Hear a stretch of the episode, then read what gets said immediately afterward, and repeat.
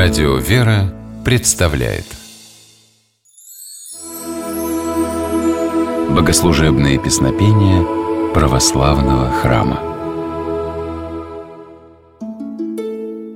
Здравствуйте! С вами Федор Тарасов. Святой Иоанн Дамаскин – один из тех авторов, которые серьезно повлияли на формирование православного богослужения. Он собственноручно написал множество песнопений – с особым духовным подъемом Дамаскин сочинял гимны в честь Божией Матери.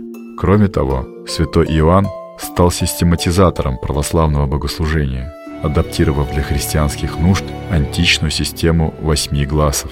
Гласами называются мотивы, на которые распеваются церковное молитвословие. Певчие могут впервые видеть текст песнопения, но, посмотрев указания, на какой глаз произведение составлено, они способны его спеть без затруднений. По замыслу Дамаскина глазы меняются каждую неделю. В течение семи дней исполняется песнопение первого глаза, затем также в течение семи дней второго и так далее. Начало цикла всегда выпадает на воскресенье. Сегодня мы поговорим об одном из песнопений первого глаза – тропаре в честь воскресения Христова. О содержании молитвословия рассказывает священник Антоний Борисов. Тропарем в православной церкви называется краткий торжественный гимн, прославляющий обычно победу Бога над грехом и смертью. Тропарь первого глаза не исключение. Он кратко рассказывает нам о событиях, произошедших в ночь воскресения Христа из мертвых. Так звучит церковнославянский текст молитвословия.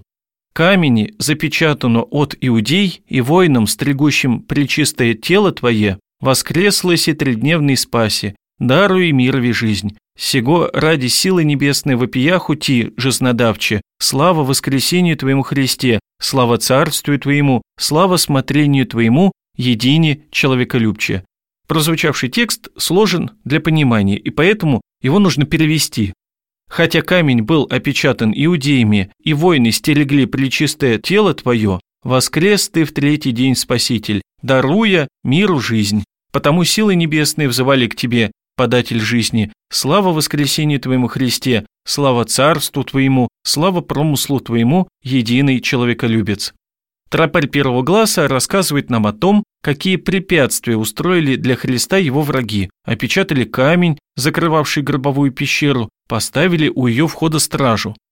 Но никто и ничто не смогло удержать Спасителя. Он воскрес из мертвых, открыв людям путь к вечной жизни.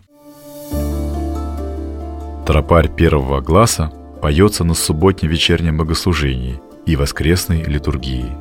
Он воодушевляет молящихся, напоминая им о чуде воскресения Христа из мертвых. А теперь давайте послушаем тропарь первого глаза в исполнении хора издательского отдела Московского патриархата.